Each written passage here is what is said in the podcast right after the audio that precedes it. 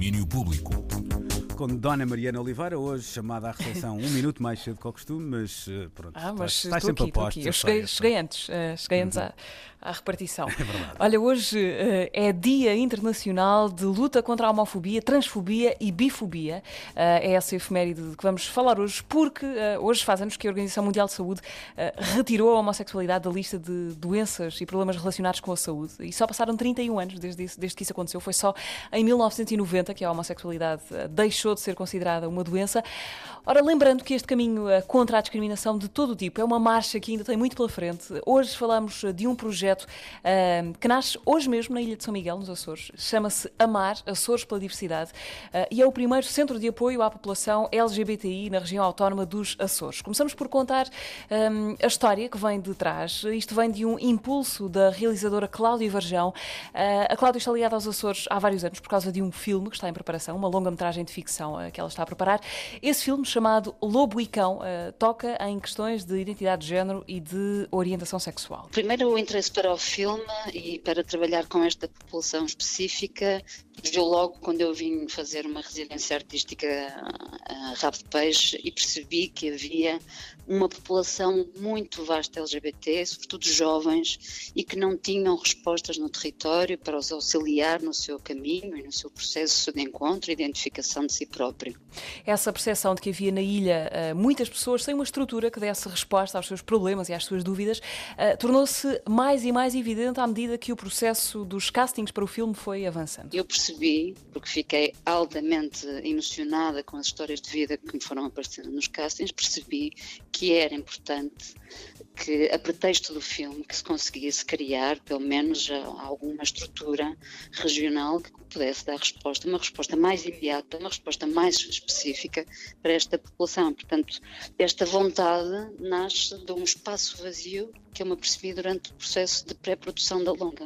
E essas histórias que vieram ao encontro da Cláudia e que levaram à criação do Centro Amar hum, foram diversas, mas iguais neste ponto, no ponto em que eram todas histórias ah, de sofrimento motivadas num ou noutro momento ah, por situações de preconceito e discriminação. O que mais me tocou foi de estar sentada diante de crianças e jovens que já não tinham lugar para o sonho. Porque a violência na escola, a violência no contexto familiar, a violência na sociedade em geral, seja física ou emocional, era de tal ordem que estas crianças e estes jovens tinham desistido de si próprio. E, portanto, isso para mim teve um impacto enorme o choro, a contenção, a dificuldade da partilha do seu percurso de vida, a vergonha. Eu não podia ficar indiferente. E a cultura tem esse dever, não é? Nós não podemos vir fazer um filme e ir embora. Este é o nosso pequenino contributo que agora continuará, oxalá, daqui para a frente.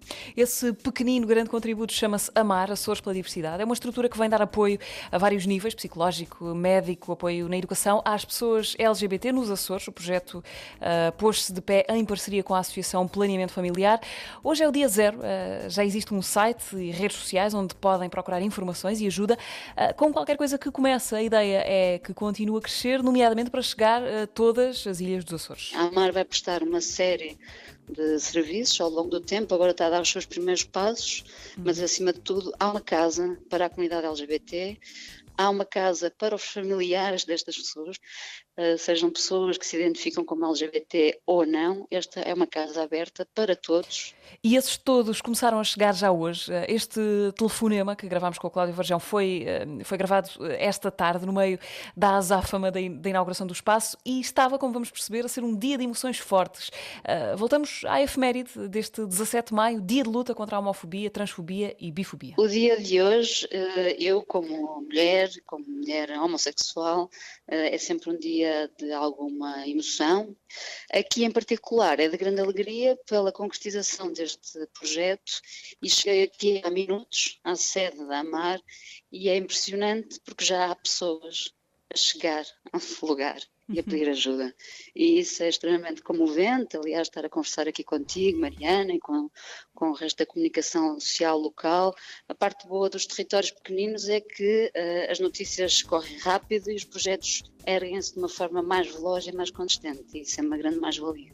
Está de pé o projeto Amar Açores pela Diversidade. Já agora o primeiro A de Amar fica, escreve-se entre parênteses, eh, é assim que, que, se escreve. Este projeto real, nascido de uma ficção, a partir de um filme por existir, uh, pôs-se de pé esta estrutura que vai ocupar um lugar muito concreto na vida de todas as pessoas LGBTI nos Açores, pessoas que precisem de algum tipo de amparo. Uh, e este foi, como lhe chamou a Cláudia, um pequenino grande contributo que nós também quisemos trazer aqui hoje ao domínio público extra.